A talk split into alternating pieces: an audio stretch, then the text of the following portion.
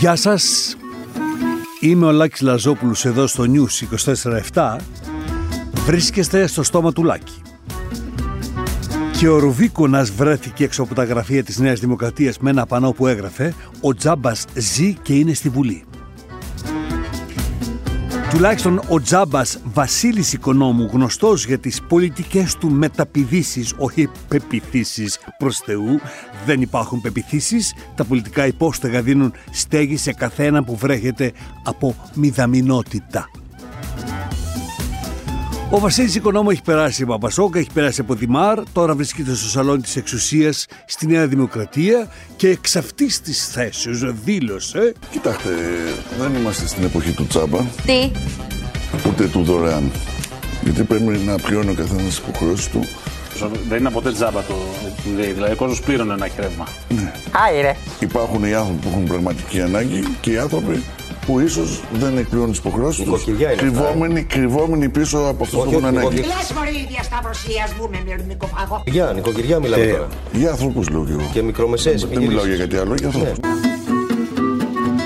Εν τω μεταξύ θυμάστε τι είχε πει ο Χατζηδάκης. Ας τον ακούσουμε. Ο κόσμος δεν, δεν θα έχει καμιά αμφιβολία όταν θα δει τους λογαριασμούς της, της ΔΕΗ στο σπίτι και θα δει ότι τελικά δεν θα πληρώσει τίποτα Καμία αμφιβολία δεν είχαμε, τα πέτυχες όλα διάνα, αλλά ο κόσμος η αλήθεια είναι ότι σκέφτεται έτσι. Να τα 122 ευρώ, με βάλε 122 ευρώ στο δίμηνο έναντι καπέλο, του οποίου λέω πού είναι το καπέλο και δεν εγώ θα πάθω κεφαλικό. Ο κόσμος θα αφήσει λίγο έξω. Δεν πάμε καθόλου καλά. Η κυβέρνηση έχει κάνει το, το, λαό, το, το, το, λαό σαν τα μούτρα του όλη η κυβέρνηση. Όλοι οι κυβερνήσει που περάσαν κάναν την Ελλάδα σαν τα μούτρα του και ψάχνουν από το φουγαρά, το φουγαρατζίκο. Και αυτοί τα παίρνουν όλα τζάμπα, κυκλοφορούν τζάμπα, όλα τζάμπα. Λόγκ, λόγκ, λόγκ, πούκο, πούκο, πούκο, πούκο. Λουγκ, κουλουκουμπούμ, τουκουτουμπούμ, κουτουμπούμ, γκαγκαμπούμ, μπουμ, μπουμ, γκαμπαλούμ, λιγλιγαγκά. Δεν είμαστε στην εποχή του τζάμπα, ούτε του δωρεάν.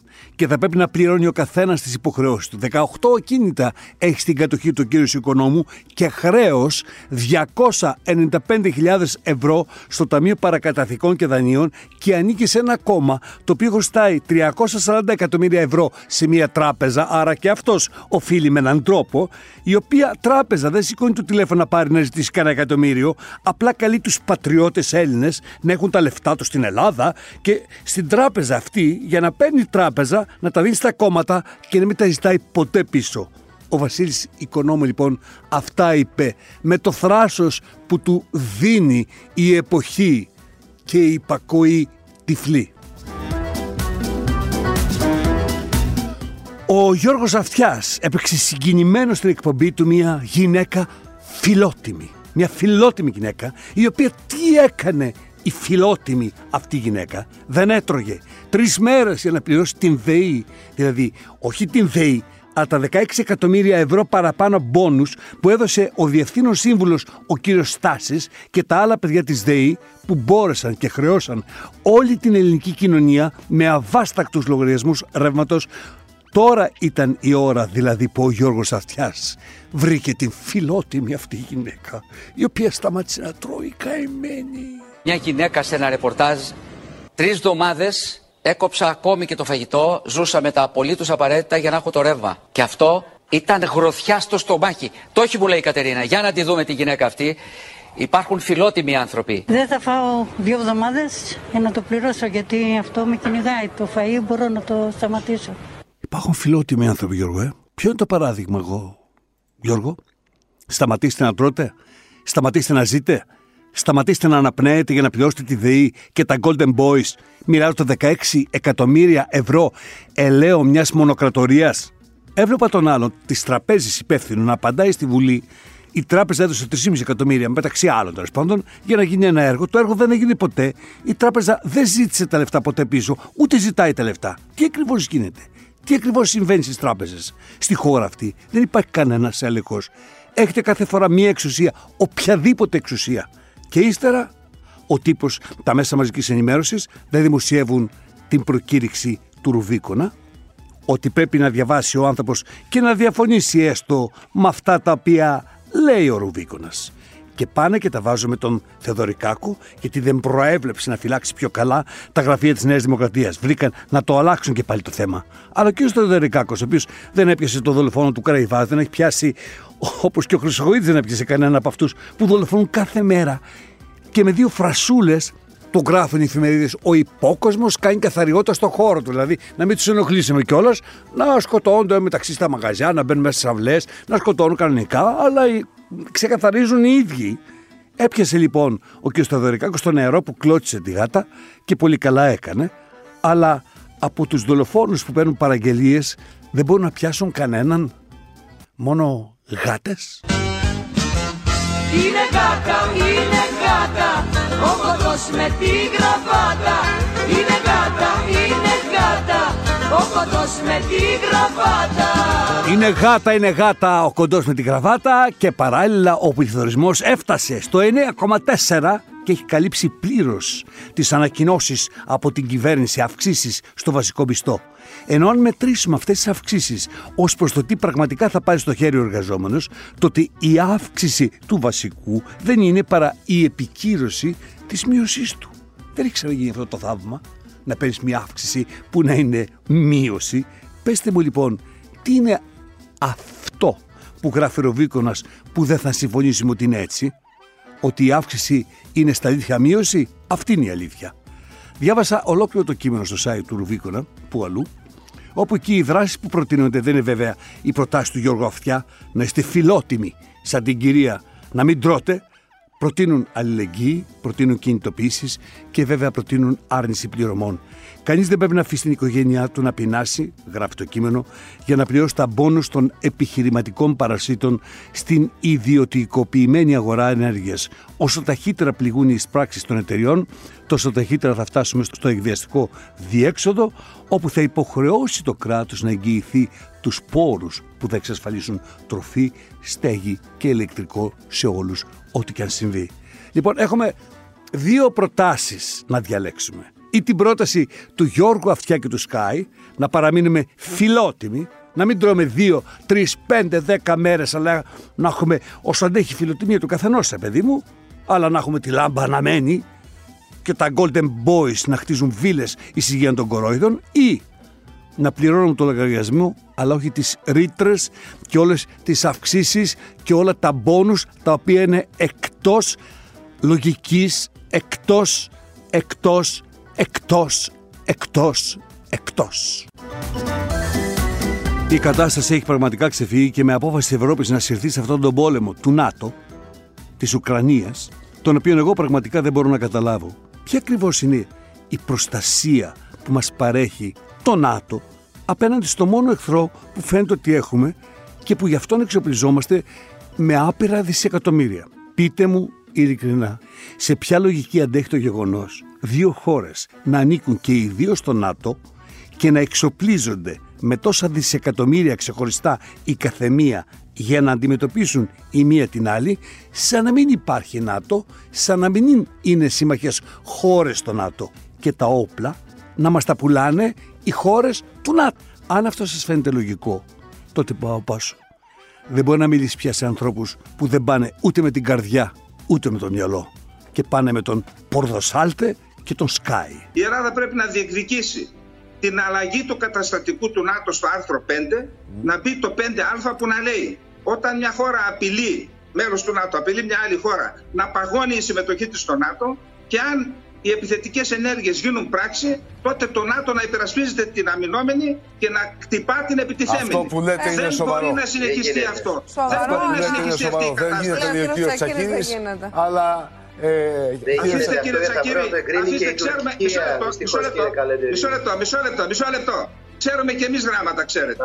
Γίνεται και πολύ καλά γίνεται. Υπάρχει το βέτο της Τουρκίας, υπάρχει και το βέτο της Ελλάδας. Γιατί τα λέτε αυτά ότι δεν γίνεται; Ποιος σας το λέει αυτό; Γιατί δεν γίνεται κύριε Τσακύρη, να το εξηγήσει κύριε Καλυτερίδη, γιατί ε, Να το ακούσουμε, ναι. ναι, ότι δεν γίνεται. Θα πρέπει να συνενέσουν όλα τα κράτη στην αλλαγή αυτή. Εκτός αν η Ελλάδα θα αποφασίσει Ωραία, ωραία. Άρα γιατί δεν γίνεται; Πού ξέρετε ότι δεν θα συνενέσουν, πού το γνωρίζετε; Αν η Τουρκία επιμείνει σε συνενέσει ένα η Τουρκία κακόβουλο- στην αλλαγή του Αν- καταστατικού μισό λεπτό. αυτού. Αν η Τουρκία επιμείνει σε ένα κακόβουλο βέτο, να αποβληθεί από το ΝΑΤΟ. Γιατί το λέτε αυτό, τι τοπάθεια είναι Υπάρχει αυτή; η διαδικασία δηλαδή, να αποβολής ενός περιμένουμε, κράτους μέλους από το ΝΑΤΟ. συγγνώμη, να ανεχόμαστε δηλαδή την Τουρκία. Το βλέπετε λοιπόν αυτό με τα πληρωμένα φρένα τα οποία αλλάζουν την κοινή λογική.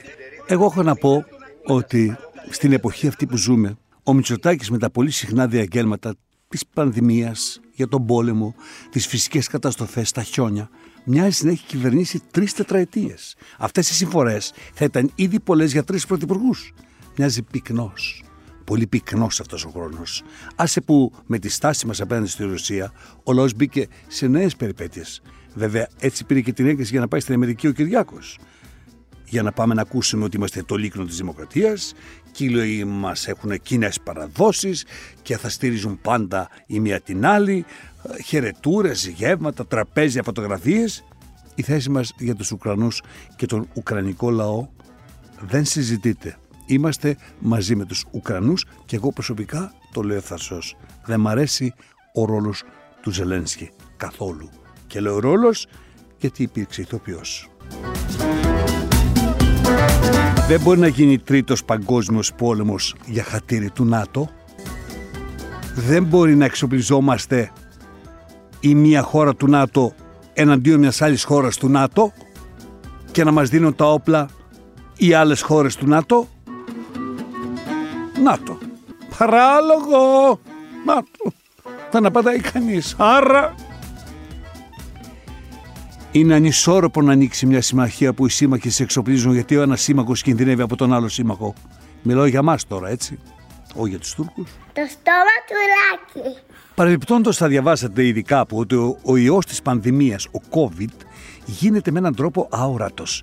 Και δεν πρέπει, λέει τώρα, να κοιτάμε τα κρούσματα, επειδή μειώνονται τα κρούσματα, να μην ησυχάζουμε εμείς και να περιμένουμε κάτι άλλο. Όπως είπε ο Bill Gates, τα χειρότερα δεν έχουν έρθει ακόμα.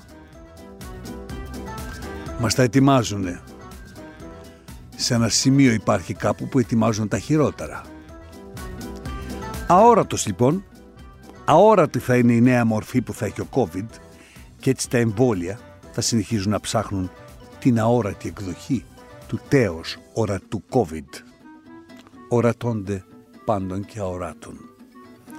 Και λέω τώρα εγώ ο συνωμοσιολόγος, μήπως αυτό σημαίνει ότι κάποιοι αοράτος θα μεταφέρουν σε κάποιους άλλους τον ιό; Δεν γίνονται αυτά, μην μου πείτε. Δεν γίνονται. Πόσοι ολιγάρχες Ρώσοι έχουν φύγει από τη μέση; Έχουν δηλητηριαστεί, έχουν πεθάνει ήδη τώρα. Επειδή ακούμπησαν έναν απόμολο, πέρασαν μια πόρτα ή πιάνουν ένα μπουκάλι νερό σε ένα κανονικό κηλικείο. Είμαστε στην εποχή όπου οι φαρμακευτικές εταιρείες, όπου οι πόλεμοι, όπου οι θάνατοι θα μπορούν να γίνονται με αόρατους τρόπους. Θα μπορούν λοιπόν να μολύνουν κάποιους ανθρώπους να πεθαίνουν οι άνθρωποι αυτοί με ανεξήγητα συμπτώματα και έτσι οι κοινωνίες να συνεχίζουν να εμβολιάζονται. Μέχρι να βγει το ένα, αυτό εμβόλιο, εμείς θα παίρνουμε την τρίτη, την τέταρτη, την πέμπτη, την έκτη δόση ενός εμβολίου που ακόμα δεν έχει ολοκληρωθεί. Και ενώ έχουν ήδη καταργηθεί τα πιστοποιητικά και σήμερα ήρθε η περιβόητη ελευθερία, αυτή που την είχαν αναγγείλει πριν δύο χρόνια, που σε 15 μέρες τραχόταν, ήρθε μετά από δύο χρόνια, η επιχείρηση Ελευθερία, ναι, που δεν είναι ακριβώς ελευθερία, και ενώ έχουν καταργηθεί τα πιστοποιητικά λοιπόν, οι υγειονομικοί συνεχίζουν να είναι μακριά από τις δουλειές τους, γιατί επιμένουν ότι ο Μητσοτάκη θέλει να κρατάει ένα χουντικό μέσα στο κόμμα του που θέλει να το αποκαλεί κεντρό. Μα θα μου πεις, πώς θα μπορεί να μαζέψει αλλιώς τους ακροδεξιούς ψήφους. Δεν μπορεί να μαζέψει αλλιώς τους ακροδεξιούς ψήφους, αλλά αυτός που παρακαλάει τους ακροδεξιούς σήμερα θα είναι αυτός που θα τιμωρηθεί από τους ακροδεξιούς αύριο. Εντάξει, η κοινωνία, τα νεύρα έχουν φτάσει στα ταβάνια. Αρπάζεσαι με το παραμικρό. Χαμός. Μια λέξη λέει ο ένας, έβλεπα μια σκηνή, ήταν λεωφορείο, ήταν, ήταν τρένο, ήταν αυτό. Και βαρούσε ο ήλιος απ' έξω το παράθυρο και ήταν δύο καθισμένοι σε ένα κάθισμα και τράβαγε. Η κοπέλα θέλει τον ήλιο. Και αυτός ήθελε να τραβήξει την κουρτίνα. Μεταξύ όλες οι κουρτίνες ήταν τραβηγμένες, εκτός την κουρτίνα αυτή και του μπαινε ο ήλιος και τρελανόταν. Ακούστε την κουβέντα. Τράβω όλες τις κουρτίνες. Τράβω όλες τις κουρτίνες. Με τον ήλιο τάλα. Α καθίσει μπροστά ο κύριο. Δεν κατάλαβες τώρα. Εγώ με μένα. Με μένα. Εσύ μπορείς να συνεννοηθείς. Α συνεννοήσεις εσύ. Συνεννοήσεις εσύ. Εγώ δεν μπορώ να συνεννοηθώ. Είναι ανάγκη να φωνάζεις, δηλαδή το κάνουμε. Α, μην φωνάξω. Αν την είχα έξω, την είχα... Εδώ πέρα. Εγώ, εγώ μιλάω σοβαρά και εσύ τώρα. Ε, μιλάω σοβαρά. Με τραβάει την κουρτίνα μπαγκάτ. Πανκάτ. Είναι παλιό το βίντεο, αλλά οι συμπεριφορές είναι καινούργιες και πάντα ίδιες. Όλες οι κουρτίνες είναι τραβηγμένες. Άντε πάλι. Α, για βρες την. Α, βρες την, εντάξει. Δεν φωνάζω, εγώ, δεν φωνάζω. Άντε. Δεν φωνάζω. Βρες τη λύση. Τραβάει. Αυτή η κουρτίνα την ξανατραβάει πάλι πίσω αυτή.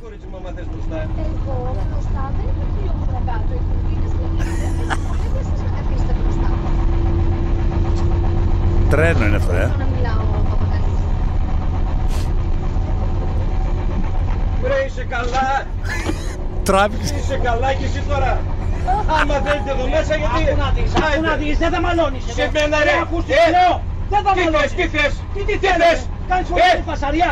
Εγώ τι κάνω τη βασαρία. Βάλ την αλλού και τράβε την κουρτίνα. Έλα μαζί μου. Έλα μαζί μου. Να Άντε πούμε τώρα. τη μαύρη αλήθεια. Όταν ένα κάτσμα έχει δύο ανθρώπους, είναι και για τους δύο το παράθυρο. Ούτε δικός είναι αδερφέ. Ούτε δικός είναι. Πάμε ρε παιδιά να πιάσουμε το Μάη, το Μάη, το Μάη. Θα μας φύγει ο Μάης, πέστε τα χέρια ρε παιδιά. Πετάξτε μάσκες και σουτιέν, καλτσόν βρακιά στολίδια και τρέξτε να τον πιάσετε το Μάη από τα αρχίδια. Πάμε τώρα. Πάμε, πάμε, πάμε, πάμε. Στην Πισπυρίγκου.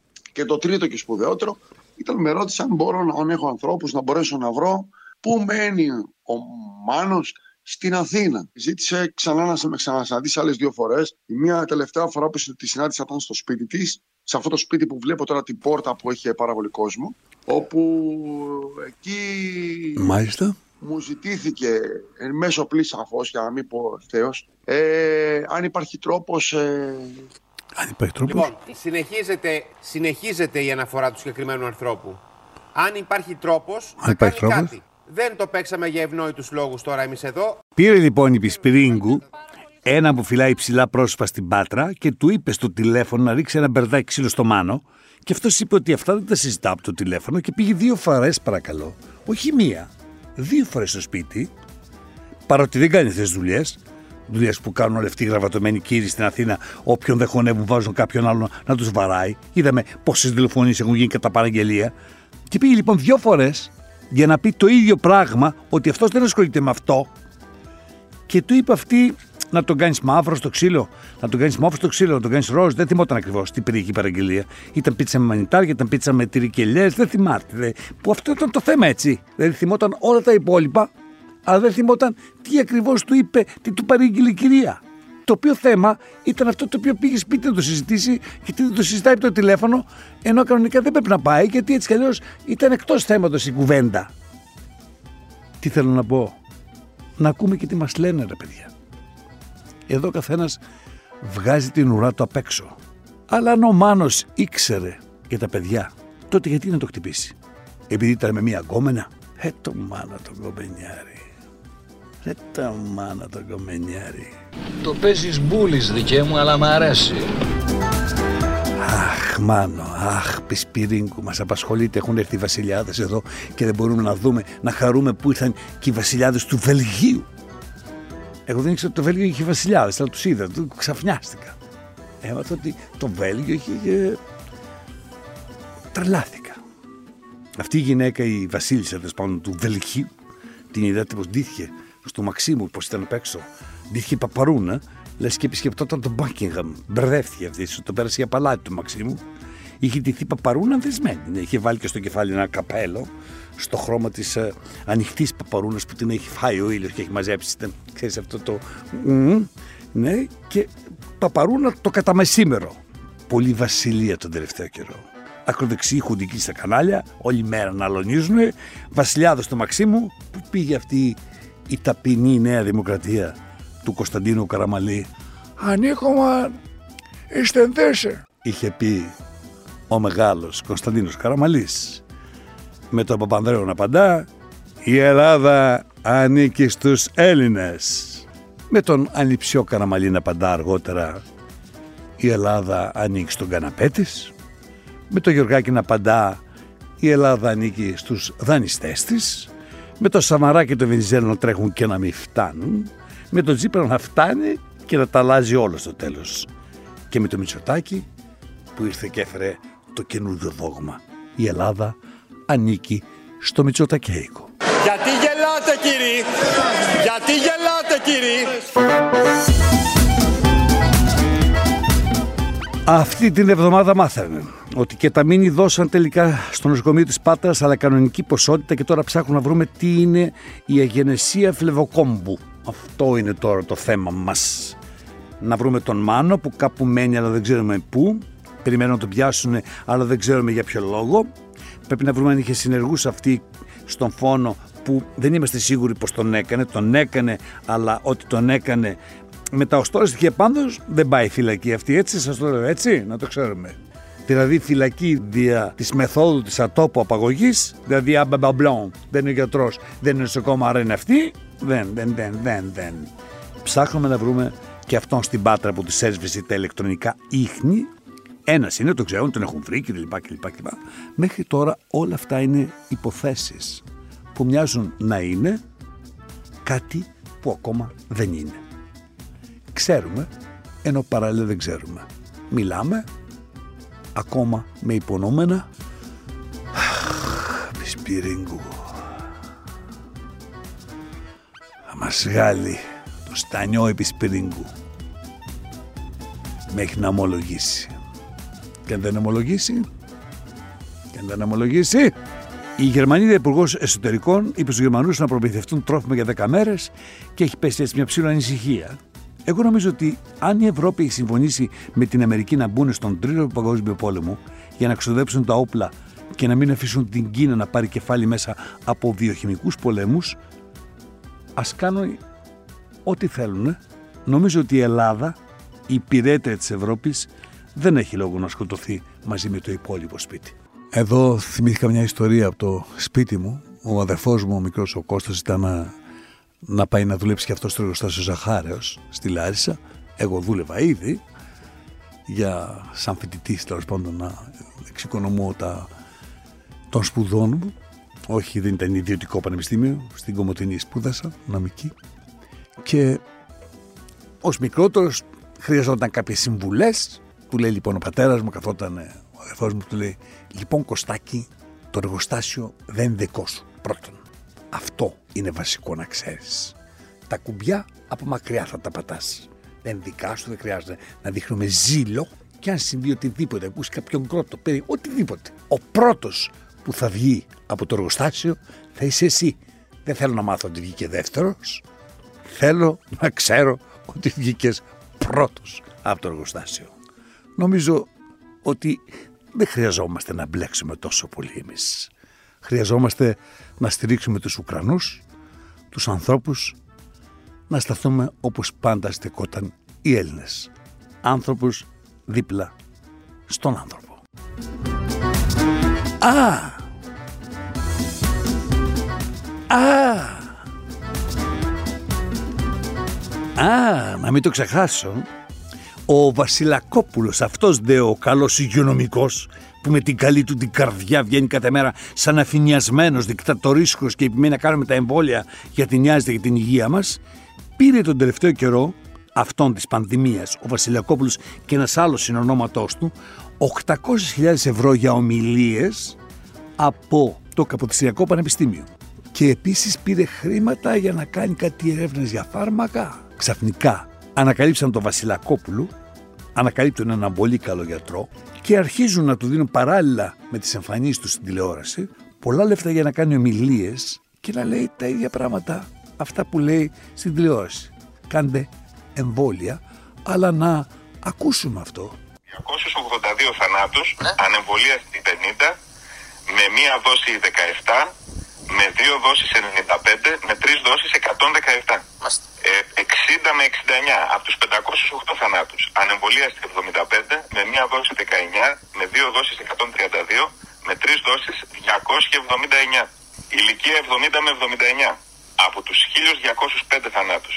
Ανεμβολία στη 110, με μία δόση 35, με δύο δόσεις 234, με τρεις δόσεις 819.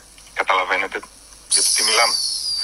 Και από 80 και πάνω 3.536, ανεμβολίαστοι 182, με μία δόση 58, με δύο δόσεις 526, με τρεις δόσεις 2.765. Τα ακούσατε λοιπόν; Όσο πιο πολλά εμβόλια κάνετε, τόσο περισσότερους θανάτους. Τα ακούσατε λοιπόν; Με ένα εμβόλιο, οκ. Τα ακούσατε λοιπόν. Βγείτε τώρα από το στόμα του Λάκη λοιπόν και αναρωτηθείτε. Καλή σας μέρα. Καλησπέρα. Και καλή νύχτα. Λόγκο, λόγκο, λόγκο, πόκο, πόκο, πόκο, πόκο, πόκο.